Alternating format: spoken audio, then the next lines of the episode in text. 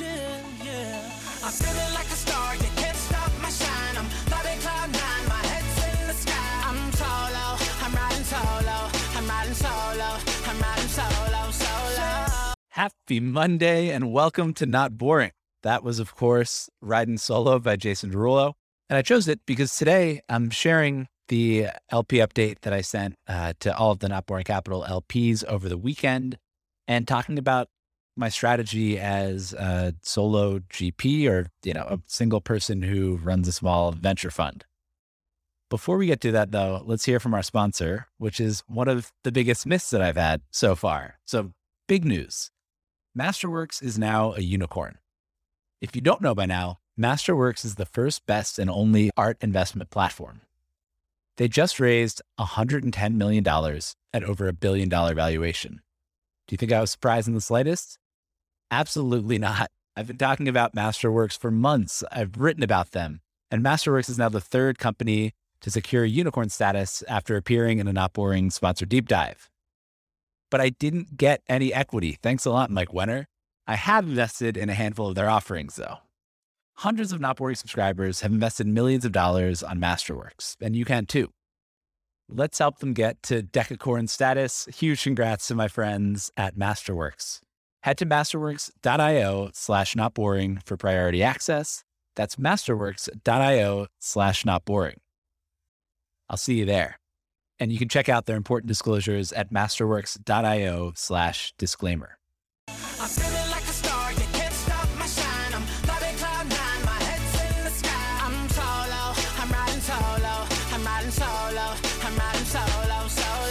Three months ago, I announced that I was raising an $8 million venture fund, Not Boring Capital. In the announcement, I shared both the memo that I used to raise the fund and the quarterly update that I just sent to LPs. One more quarter down, $9.9 million raised, and fund one mostly deployed, I want to share an inside look at running a small fund during one of the wildest markets in history. Part of what I want to do with Not Boring is to make all of this more accessible and less closed off. So I'm opening up the LP update I sent this weekend with stats on the last quarter and an outline of my strategy as a solo GP with a small fund, with everything but company updates and any confidential company details. Everyone is becoming an investor. That if you're reading Not Boring, chances are you're investing in something. Hopefully, there are some takeaways in here that are useful as many of you go on or continue that journey. If you're not investing and are actually doing real things like building companies, I hope it's useful as a way to think through your own strategy given your own unique circumstances. So let's get to it. Playing solo games. Two of my favorite essays this year were Everett Randle's Playing Different Games and Dror Poleg's Andreessen Pulls a Bezos. The essays break down the strategies employed by two of the world's largest venture capital investors, Tiger Global and A16Z, respectively. Before this year, I'd never given much thought to venture capital firms as businesses. Most people probably hadn't, except for the people managing the funds, and often probably not them either. When capital was harder to come by and funding rounds were less competitive, funds focus more on their investment strategy. We invest in seed stage fintech deals. We're a multi stage fund focused on emerging markets. We're early stage investors. Then their competitive strategy, an action plan to gain competitive advantage over rivals, is evidenced by superior performance, often measured in return on investment, or in venture capital's case, multiple on invested capital, MOIC, or internal rate of return, IRR. They hadn't spent time digging moats, which Flo Crivello defines as those barriers that protect your business's margins from the erosive forces of competition. As RedPoint's Logan Bartlett satirized, VC, we only invest in businesses with defensive moats and competitive advantages. Founder. And what differentiates you? VC. Uh, mostly our brand. Dror puts the same idea in non tweet format. He said, Venture capital investors are big fans of the word strategy, but they hardly give it much thought in their own business. As Michael Porter points out in the book about strategy, acting strategically means doing different things rather than doing the same things better. VCs can't just try to be better, they need to be different. The rules of the game have changed. In the cooperation economy, taking inspiration from both Randle and Ben Thompson, I drew up the VC smiling curve. As a solo GP, short for general partner, I'm clearly biased in thinking that differentiated funds, quite literally funds who do different things like Tiger or A16Z, and solo GPs are going to do great while commodity funds get crushed. That makes sense for the differentiated funds, and the reasons they'll outperform have been well covered. It's less intuitive why solo GPs, like me, could outperform given that we have far fewer resources, smaller, or in my case, no teams, and often less track record. I've seen less written about that topic other than the everyone is an investor and people with audiences are now playing VC articles, So I figured I'd share my strategy. This whole thing is a work in progress, and it's way too early to tell if the strategy will work, but that's part of the fun. Let's pull back the curtain and dive in. Not Boring Capital Fund 1 Update 2. And this is the letter that I sent to LPs with some information slightly redacted. So, welcome back for Not Boring Capital Fund 1 LP Update 2. I hope you all enjoyed your summer and the start of your fall, and that most of you got the chance to rest and relax. Not Boring Capital did not. In Q3, we've invested $6 million into 59 companies and 60 investments, including a follow on, for an average of $100,000 per company. We had our first markups, all of which are yet to be publicly announced, and our first public token sale. BrainTrust launched its token and is currently worth $2.3 billion. Our first company to go public and a 14x return in a couple of months. Adam and the team at BrainTrust are building something special and did a fantastic job with the public sale, with BrainTrust already trading on Coinbase. Short term prices post public token sales are always a little bumpy, but that's noise. In the long term, I believe the BrainTrust community on model is going to wipe the floor with companies like Upwork. BrainTrust will be a reference point and playbook for how to use tokens to supercharge existing business models. It feels good to get the first markups in public sales under our belt, but we're obviously just getting started. In the first update, I mentioned that I was a little self conscious about the pace of deployment in Q2. We did 20 investments. I thought that was fast. In Q3, we tripled that pace. That was faster than even I anticipated, but I'm thrilled with where we've landed and the portfolio we've built. The thesis is working better than I could have anticipated or even hoped. We've been seeing a ton of great deals and have been able to win allocation in them. This update will have three sections. One, portfolio stats, the high level overview of the portfolio. Two, not boring capital strategy, or how I'm thinking about operating as a small non lead fund. And three, investments, a selection of not boring capital's Q3 investments. Now let's get to it. Portfolio stats.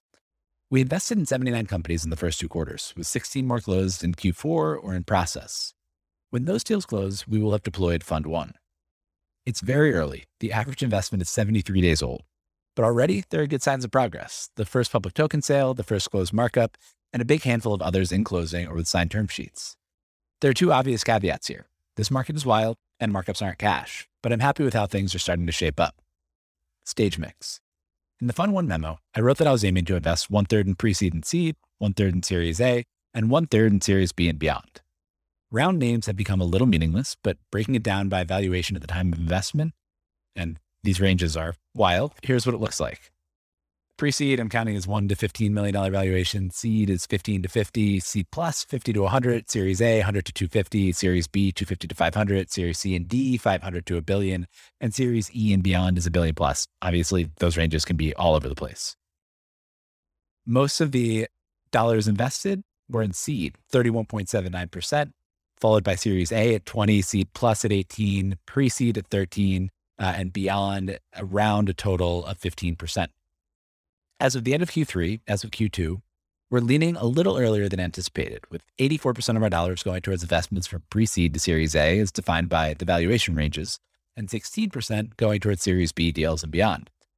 This will shift a little later as some of the pipeline closes. And in the post at notboring.co, you can look at investments by stage. And for this image, I'm using stage name and not valuation.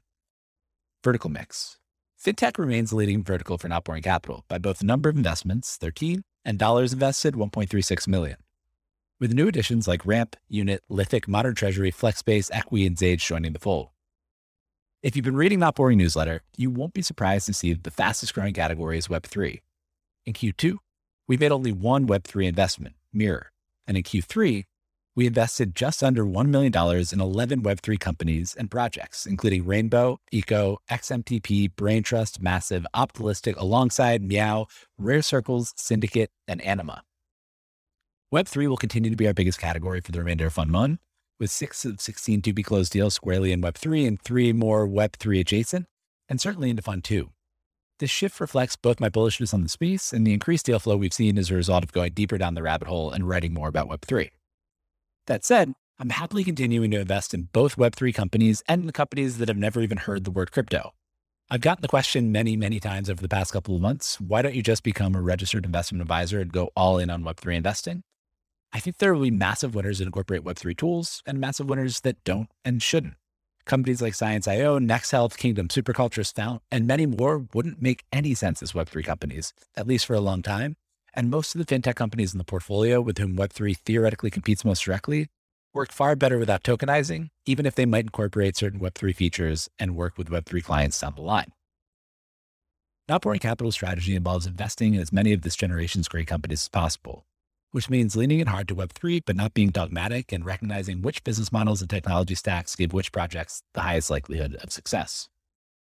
Speaking of Not Boring Capital strategy, Not Boring Capital strategy. In its first six months, Boring Capital invested nearly $8 million in 79 companies from pre seed to Series E across 19 verticals and three continents. We have a pipeline of deals we've committed to that are closing imminently that take us to the full 9.9 million. That's not, as I understand it, a typical approach to venture capital, even for a solo GP. I was self conscious about the pace and breadth in Q2, but as I've thought about it, I believe that this is the best strategy for us. I spent a lot of my life writing about other companies' strategies. It's only fair to turn the lens on myself. This isn't a how to do venture capital. I wouldn't be the right person to write that, but a here's how I'm thinking about my own strategy given the specific position I'm in. I had a rough outline when I set out to raise the fund in April, but it's taken me six months of experience to fill in some of the details and figure out how it all fits together. I'm certain that Not Boring Capital will continue to evolve as both I and the market do. In the memo that I wrote to help raise this fund, I wrote that I needed to do three things to, for us to be successful. One, pick the right investments. Two, get allocations. And three, help portfolio companies succeed. And that the not boring flywheel helps us with all three. That still applies, and it's working better than anticipated. So since then, I've refined the approach a little bit, and I'll analyze it here using the strategy kernel framework from Richard Rumelt's Good Strategy, Bad Strategy.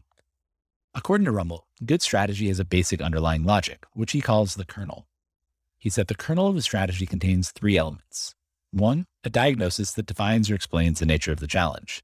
Two, a guiding policy for dealing with the challenge. And three, a set of coherent actions that are designed to carry out the guiding policy. For not capital, there's a three part diagnosis. One, maximizing winners is better than minimizing losers. Two, the rules of the game are different for a small solo fund like Not Capital. And three, the newsletter is our unfair advantage. I need to protect time to make it good. The first part is well known to everyone reading this. Power laws drive venture returns, i.e., the couple biggest winners deliver most of the returns for a fund. The job is to invest in and support as many of them as possible. It's not about minimizing losers, it's about maximizing winners. And there's a recent acquired episode with Michael Mauboussin that explained a lot of this better than I can, and you should definitely listen to it. So this piece can't be overstated. It sets the base rate for the whole strategy, and the data backs the idea up too. In late 2019, the AngelList Ventures data science team released a counterintuitive study that found that at the seed stage, investors would increase their expected return by broadly indexing into every credible deal. The logic was simple. Missing the best seed deals comes with theoretically infinite regret, whereas investing in a loser only costs you your investment. As an extreme example, let's look at the Solana seed round, which I wrote about in Solana Summer. At current prices, when I wrote this part a week ago, investing in the 2018 Solana seed sale has returned 42, 44x, 4,244x for an IRR of 988.68%, not even including the impact of staking in the intervening 3.5 years. It was not an obvious investment. Many top funds passed. Others committed and then pulled out when the market turned. Let's say Not Boring Capital had been around back then, and I decided to invest $100,000 into Solana out of a $10 million fund that $100,000 investment would be worth $424.4 million today. Even if every other investment in the fund went to zero, the fund would have returned 42x at 191.9% IRR pre fees. That breaks the charts, like one that I included in the post from AngelList's VC Fund Performance Calculator, which only goes up to eight times net TVPI or total value to paid in. In other words, you would have had one of the best performing funds of all time, even if you were completely wrong 99% of the time.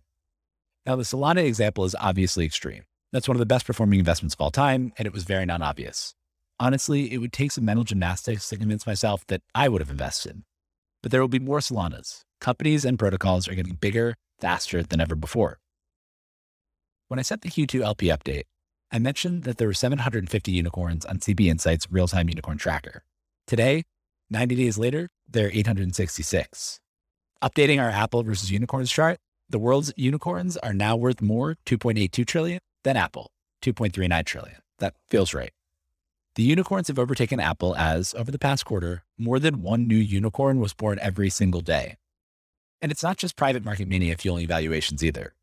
Crunchbase reported that 83 companies went public in the first nine months of 2021 at a combined market cap of $958 billion for an average public valuation of 11.5 billion at IPO. That seems high. There might be something off there. More soberly, the information reported that there have been over 100 tech IPOs worth more than $300 billion combined so far this year, and we have the better part of a quarter left. Companies are getting bigger faster, and investors, having seen how big tech companies can get, are giving them more credit for future growth. That means higher valuations at earlier stages, which would mean compressed returns if outcome sizes were static, but they're not. In compounding crazy, I look back at the Nasdaq's combined market cap since 1971. They've grown at a 10.5% CAGR over that period. If you look backward at nearly any point, you would have felt like you were at the top. And then the market kept growing. If you project out the next decade at the same 10.5% CAGR, the combined market cap of the Nasdaq 100 index will grow from $20 trillion today to 54 trillion in 2021. Now, a lot can go wrong. There will be ups and downs along the way, but the rate of innovation is increasing. The companies are getting bigger faster, and investors are beginning to internalize the impact of compounding better than ever before. Over the life of not boring capital, outcome are like, outcomes are likely to get bigger, not smaller, and there will be more Solana like opportunities that we don't want to miss. The second piece of the diagnosis is that the rules of the game are different for a small solo fund like Not Boring Capital. We are structurally set up to be able to invest in a lot of the most credible companies. We don't lead deals, we don't sit on boards. The newsletter generates strong deal flow. If we invest a little bit in companies that can break out, I can often pull the deep dive out of the quiver to write bigger checks in later rounds. We can often get 250K allocations, but rarely 1 million. Time isn't a constraint, but allocation often is. At the same time, the biggest funds are getting bigger, which has been well covered.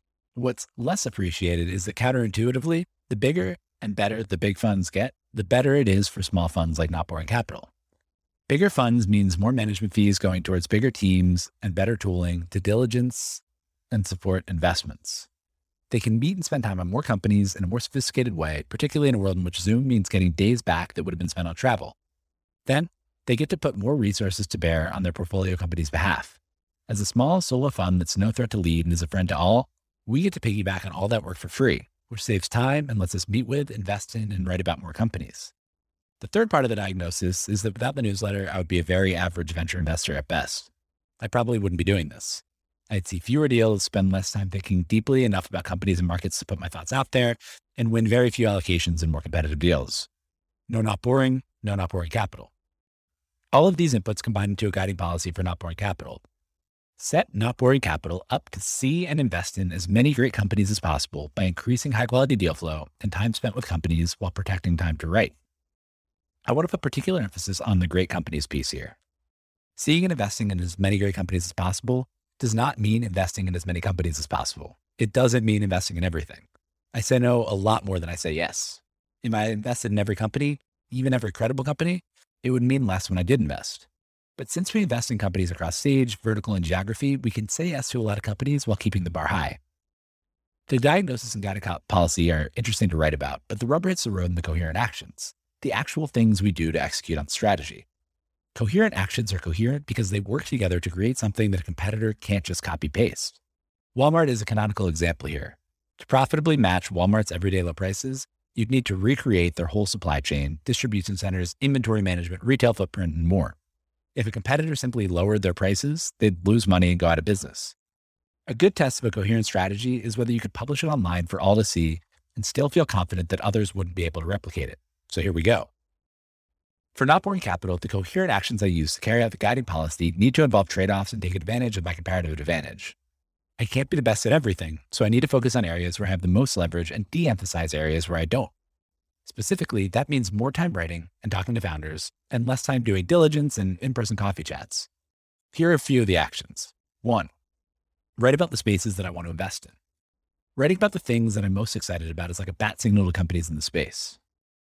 Most of our deal flow comes inbound is concentrated around spaces and themes I write about, like Web3, FinTech, and future of work. That means seeing more companies, and it also means I'm prepared when I do. Two, share deals with other solo GPs and funds. When I wrote The Cooperation Economy, the thing that sparked the idea was that so many solo GPs have been so generous to me and are generally very collaborative with each other. A lot of the deals you'll read about below or see in the Airtable come from intros from other solo GPs, and Ankur and Sriram deserve a special call out for sharing the most deals we've invested in. from many of you and from other investors, big and small. It's a more collaborative space than I was anticipating, and less time fighting means more time to do all the other things. Three, write sponsored deep dives on great later stage companies. Great later stage companies don't need money. Everyone wants to give it to them, but they always need customers and employees. Writing sponsored deep dives helps us get into competitive deals because they help me form stronger relationships with the founders and understand the companies better than most other people. Ramp, Unit, Lithic, Modern Treasury, and Scale are great recent examples here, as is Sky Mavis, although that piece wasn't sponsored. Four, don't worry about ownership percentages. I don't want to miss out on deals just because we don't hit some ownership target. For leads and other funds who are constrained by time and bandwidth, it might make sense to stick to ownership targets to properly allocate that time and bandwidth. But given our approach, the name of the game is just to invest in great companies at whatever level we're able to within reason. Five, apply a strong filter up front. I only take meetings with companies if I think that there's a very good chance that I'd want to invest. That means it's either in a space I know about and have a thesis on, or if it's not, that it comes from someone I trust who I'd consider to be an expert in their space. I probably only take meetings with about 20% of the companies sent to me. That might mean missing some winners, but I would drown otherwise. Six, spend less time poking holes in companies. This might be a controversial one to say out loud, but I think it's important to show that there are trade offs to my approach. I'm a one person generalist shop. I'm not going to be doing as much diligence as a lead investor or a sector uh, focused investor might. I'm happy to trust diligence from top funds and more knowledgeable friends. I understand this approach may lead to more mistakes, although it may also be helpful to not talk myself out of deals. But in order to both write and invest in more great companies, two areas where we have a competitive advantage, we need to make trade offs in places we don't. Seven, amplify portfolio companies using my reach. It would be impossible to pursue the high volume strategy I'm pursuing as a one person shop without leverage. Our leverage comes from the fact that I'm able to move the needle for companies with the newsletter, Not Boring Founders podcast, Pallet Job Board, and my Twitter whether helping explain equity to a wider audience, interacting with Party Round on Twitter, listening, listing portfolio company jobs on the Pallet Job Board, or turning the mic on for a conversation with the founder, we can have a high helpfulness to time spent ratio. I'm particularly excited about the Not Boring Founders podcast, which I've started doing recently. It's a great way to catch up with our founders and give them exposure at pivotal moments, and it doesn't take a lot of time. Eight, work with companies behind the scenes. That said, I don't just want to be a pretty Twitter profile. I've really enjoyed digging in with portfolio companies behind the scenes on how they tell their stories, working with them on decks for the next rounds, which also gives us early visibility, introducing them to investors or potential hires, or digging into a strategic challenge. I was an operator for the past six years and love getting to dust off those skills and, at the very least, share all the mistakes that I've made. Plus, writing about and meeting the amount of companies I get to meet gives me intel on the market that can be useful to other founders and helps make strong introductions. And as a note, I never share other companies' private information. The one thing that could blow all of this up very quickly is tarnishing my reputation. Of course, things could go wrong with this approach. The most obvious risks are one, investing in a lot of companies and still missing the winners. Two, less time diversification. Three, the inability to raise future funds. Four, investing in a company that looks like the leader in a competitive set now when the ultimate winner has yet to be built and conflicting myself out. And five, I can't be helpful enough to this many portfolio companies and lose reputation, although this one's in my control and I'm always developing more channels to help. There are certainly others. This strategy could be completely wrong. It's going to take a very long time to learn if it worked. For now, the only thing I have to go on is the companies we've invested in, and I couldn't be more excited about them. Investments. Now for the fun part meet the not boring companies. As with the last update, I'll take Garv's advice and break investments down into three buckets core, explore, and growth. As a reminder, this is how I'm splitting up the categories. Core. Each has the potential to return the fund in the bull case. This should be about 75% of total dollars invested. Explore, which are smaller investments in order to get a seat in the next round or increase deal flow. High upside, but investments too small to reasonably expect they'll return the fund. This should be 5 to 10% of invested dollars. And growth, later stage or otherwise safer investments with lower ceiling and higher floor. This should be about 20% of investment dollars, and that 20% should be able to collectively return the fund once. And we're tracking roughly in line with that split, with 77% of dollars going to core, 11% to explore, and 11% to growth. And we have a few growth deals in Q4 that will bring that percent of dollars invested up. Now, in the LP update that I sent this weekend, I had blurbs on a few companies here. I'm removing all of the company write ups to keep company information confidential.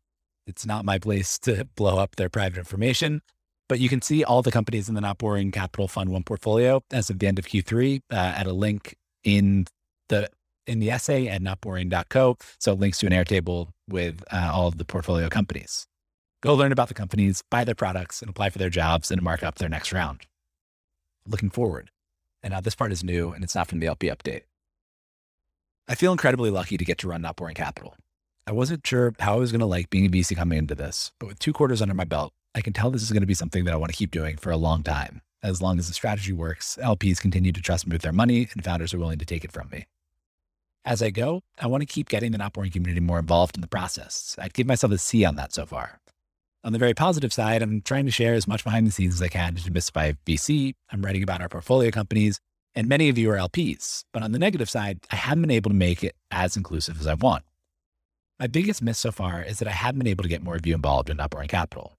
When I opened it up, I expected something like 50 people to apply. I was off. 742 people submitted over $36 million of interest which completely blew me away and overwhelmed me.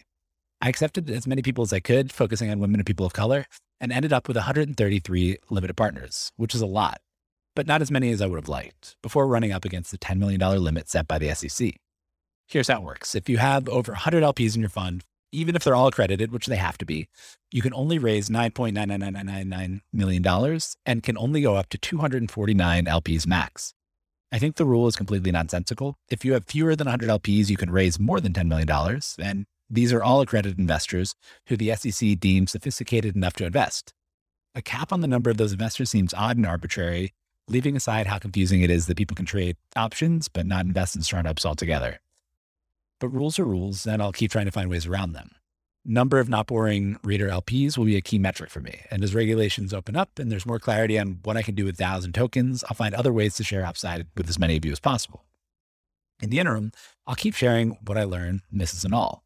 There's more opportunity for individuals to invest in startups and in funds than there ever has been through AngelList, Party Round, Republic, Syndicate. Web3 means more opportunities to invest in tokens earlier in companies, DAOs, and protocols' lives. Hopefully, you can apply some of what you're reading here to your own investing. That's actually the biggest tail risk to all of this that I didn't mention in the original LP update. That over time, individuals outcompete even solo GPs for allocation in earlier rounds, that even the solo GP structure is too heavy because of the check sizes I need to write to have a meaningful impact on the fund. I'm in the middle of a deal right now in which about half of the investors are pseudonymous Twitter accounts. Syndicate will only make this easier. A good strategy is a flexible guide. As the diagnosis change, so must the guiding policy and coherent actions. It's going to be fun to stay on top of it so that I don't get disrupted. I'm excited to put Clayton Christensen to work alongside Richard Rummel. So that's all for this week.